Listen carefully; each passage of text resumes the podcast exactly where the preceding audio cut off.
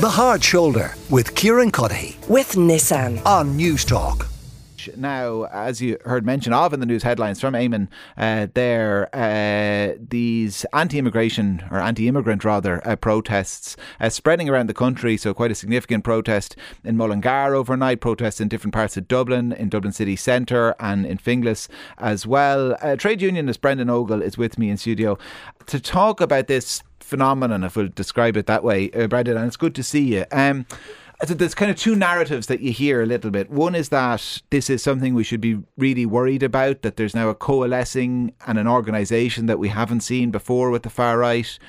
The other is that, and, and this is just what some people prefer, and they say it doesn't take many people to make an awful lot of noise, and let's not kind of engage in hyperbole here. Where, where on that spectrum do you fall? Do your views fall? Closer to the first one than the second one. Uh, it is it is the case that electorally, and much of our public discourse in this country tends to be focused around the electoral cycle and opinion polls and all that. It is the case that electorally the far right have not made any gains. Um, it's also the case uh, in in Britain. Uh, the- when the far right were at their worst for 30 years, they made no electoral gains. But what they do is they pull the political conversation and the political agenda to the right. Uh, and, and, and when it goes wrong, it really goes wrong. Does anybody remember President Trump? So um, we've no room for complacency, and I've been saying that in this and other studios for about five years now. Um, but it's getting worse, and it's getting worse by the week. So it's not the case that we need to fear the National Party or Taoiseach Justin Barrett or something like that. It's rather that the tail begins to wag the dog. They don't even want power. They don't want power. They, they power- want they want the mainstream se- so-called centrist parties to be talking about immigration. With power, with power comes responsibility. Um, and and really, what they trade in is not responsibility. What they trade in is hate. Um, and unfortunately, we have a situation. They've, they've been knocking around issues in this country for years. For, I remember four or five years ago, uh, they really influenced. In fact, they largely funded the anti anti repeal uh, campaign. Uh, was funded from the United States. Flew in people, put them up in Parnell Square, bought up social media accounts, and and lots and lots of money. Um, and since then, they've been looking around for issues COVID, anti masking, anti lockdown, targeting hospitals. And unfortunately, with the war in Ukraine, two things have come together. The first thing is we've a massive influx of people fleeing war and fleeing terror. Globally, 100 million. 70,000 in Ireland in the last 12 months, 50,000 odds from Ukraine. Massive thing to deal with. And while we're trying to deal with that, and I heard your headlines, um, we have a housing emergency which is unjustifiable. And people are rightly angry. There is no need in Ireland in 2023 to have a housing emergency. There is no need for a minister not building houses and going on about protests. So what they've done is they've latched on to an issue that people are absolutely right to be angry about. Hmm. But they're turning the attention, they're turning that anger, kicking, as I say, kicking down at other poor people, poor people, instead of pushing up to get houses built, get a health system fixed, and get the social ills we suffer from changed. So that's how fascism works. That's how the far right works. It turns justified anger of people, and we are entitled hmm. to be angry about Darragh O'Brien not building bloody houses. I'm angry about it.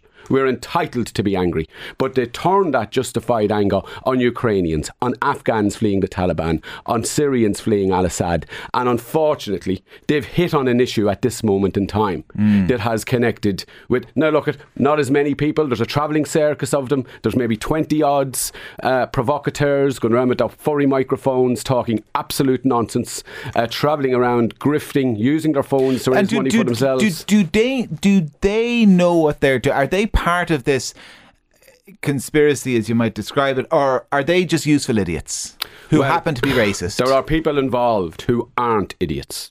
Let's be clear about this. And I don't want to be giving them a platform here. We have people involved who, uh, who, who worked in Nigel Farage's office in the European Union for a number of years. I don't, I, I, I, I abhor everything the guy stands for. He's not an idiot.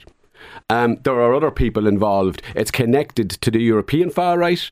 We have surveys on this. There's this is watched. There are groups who watch this, who study this. It's connected to Italy. We've got a, an almost far right government in Italy at the moment. We we could we, we've been a step away from a far right government in France a few times. Look what look what Brexit has done to Britain. Look look how that, that has led to nationalism. So and and d- different people come together. They're linked. For, they call themselves patriots, mm. but they're linked into the British far right. They're linked into to, to loyalist thugs uh, up north coming down attending these protests. There's a reason why they're all masked, by the way. Um, so. So what, what's there their, are, what's there are the, people Yeah. and their own money behind this, but few in number, and ordinary decent people getting sucked in, and that's how fascism works. And, and what's their vision then for politics in this country? If it isn't to be empowered themselves, it's what? It's that the whole political system lurches more to the right, that we end up with much harder borders, we end up out of Europe Their- uh, as it currently their- constituted. Their, their, their, their agenda is hate. They hate different colour, different culture, different language, different nationality. It's amazing they manage to coalesce internationally themselves at all, but they do. So that's their agenda. Their agenda is to promote hate. Their effect, their effect is to misdirect justifiable anger on issues such as housing onto people who don't deserve that anger, Ukrainians fleeing war. But their other effect, and this was the effect in Germany in the 1930s, their other effect is to protect the people who are really causing the problems. Oxfam published a report a couple of weeks ago. Two people in this country own as much wealth as the bottom 50%. The protests aren't directed at those two people. The protests aren't directed at the tax scammers. The protests aren't directed at the people sitting on land banks not building public housing. The protests are, are, are, are pointed at black people, at people from other countries, at people from other, other races and other religions. It's about hate. And how then do you speak to those people who are protesting because they are angry about all of the things that they should be angry about, as you describe it? They're justifiably angry about housing, they're justifiably angry about health, they're justifiably angry about poverty, whatever it happens to be, they're justifiably angry over. And their uh, anger and their frustration and maybe their marginalisation has been co opted by these malign actors on the right. How do you. And how, I made this a question I'm asking to the media, and I don't want to get uh, kind of accused of navel gazing too much here, but how do you speak to those people and address those issues without being accused of kind of platforming these fringe elements? Well, look- because kind of when as, as when temperatures get heated, suddenly nuance. It's very hard to find the kind of the nuance in the middle. Well, it, it, it is. Um, first of all, what's, what's lacking here in, in, in working class people who are being sucked in, who are genuinely angry and sucked in, what's lacking is, a, is what I call, might sound like a dinosaur here, but what's lacking here is a class analysis.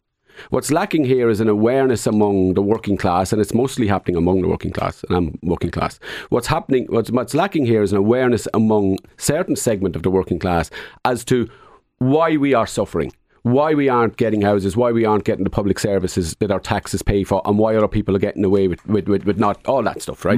So that's lacking. So the solution, the solution then is to have conversations like this, to go into the communities, to deal with people at a local level, to to to to smally educate, to, to bring awareness, to bring discussion. Um, and that is happening. You know, people are doing that in political parties. What's also necessary, and I am going to challenge the media, Kieran, not you per se, but I am going to challenge the media. I was having cups of coffee in this town with journalists. I won't name them. Some of them might be listening. They'll know who they are. I was having conversations with journalists in this town, coffees a couple of years ago, when the the Gemma O'Doherty stuff was running amok. Right, and and um, I made a complaint to the police about that, and I was discussing with some journalists, and there was a clear narrative then.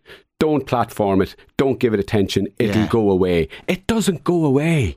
They wait until the right issue comes along. Repeal wasn't the right issue. COVID wasn't quite the right issue. Masks wasn't the right issue. is, though. But now, with the with the international emergency of 100 million displaced people, they've hit on an issue. Declan Power is with us as well, the security analyst. Uh, and Declan, like it strikes me, of course, everybody has a right to protest, and protest is meant to be disruptive. I've never understood these people who suggest people kind of protest in a nice, safe box and not put people out. Uh, at the same time, uh, there, there is, I assume, additional security concerns where those protesters are gathering outside Garda stations, for example, screaming at torching people out of their homes. Yeah, I mean, you know, for a start, I think um, Brendan has uh, made some very, very valid points. There, there, I don't think there's a thing he said there that I wouldn't agree with, uh, especially his points about the, uh, the, the manifestation and mobilisation of hate uh, and misdirected uh, grievances. And coming back to that point of misdirected grievances, you see, you know, ideologues, especially on the far right, I would say ideologues on the far uh, far reaches of anything, tend to use emotionally led communication, emotionally led approaches to get people riled up. And a lot of the people, a lot of the foot soldiers in these protests are not thinking about the uh, the high end, if I could even use that term, politics of this. They're thinking about the things that affect them in their day to day lives. And they've been told by some spurious ideologue that the reason for this is because of, you know, delete and insert your necessary scapegoat. And in this case, it happens to be the refugees. Not unlike, unfortunately, the way fascism rose in Europe in the interwar period in the 30s, looking for scapegoats. So, in terms of going back to your point about the uh, how do you protest civilly, if you like, a good start would be if people stop and think, okay, I have a, a, a, sense of a legitimate grievance, but is the best way to air that to go out and engage in something that is intimidating to people who are in a a, a broken and perhaps a fragile state, as an awful lot of these refugees are. Even, even I would submit those uh, much vaunted young men of military age that constantly get uh, put in the firing line for this. And the question then should be: Do you really want to engage in something that is intimidating people who are in a fairly defenceless position in order to get your point of view across? Is there a better way for you to air your grievances? And the second thing I would say to people is: start equipping yourself with facts and not let ideologues do your thinking for you and not let yourself be sucked into being a foot soldier in somebody else's rather diabolical political crusade. That's for people themselves. The, the other side of this is from a security perspective uh, uh, that we need to remember that this is not a necessarily a primary role for An Garda Síochána. They have a role in monitoring and intelligence gathering and indeed protecting and enforcing the law. But I would say the primary role has to be government led here. It starts at the top with a clear, comprehensible narrative. That the government need to get out in front of this and communicate better. Uh, for example, Columb Barracks uh, from my own hometown of Mullingar that's been used now. The surprise for me is that Columb Barracks wasn't used already. It's an ideal uh, yeah. created location for emergency, and I, I, I emphasize the term emergency provision in a refugee crisis.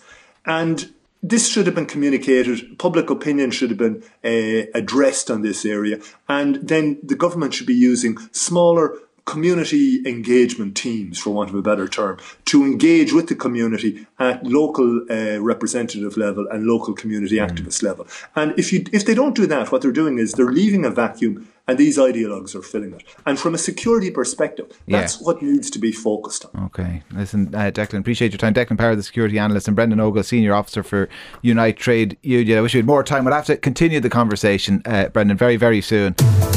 The Hard Shoulder with Kieran Cuddihy. With Nissan. Weekdays from 4 on Newstalk.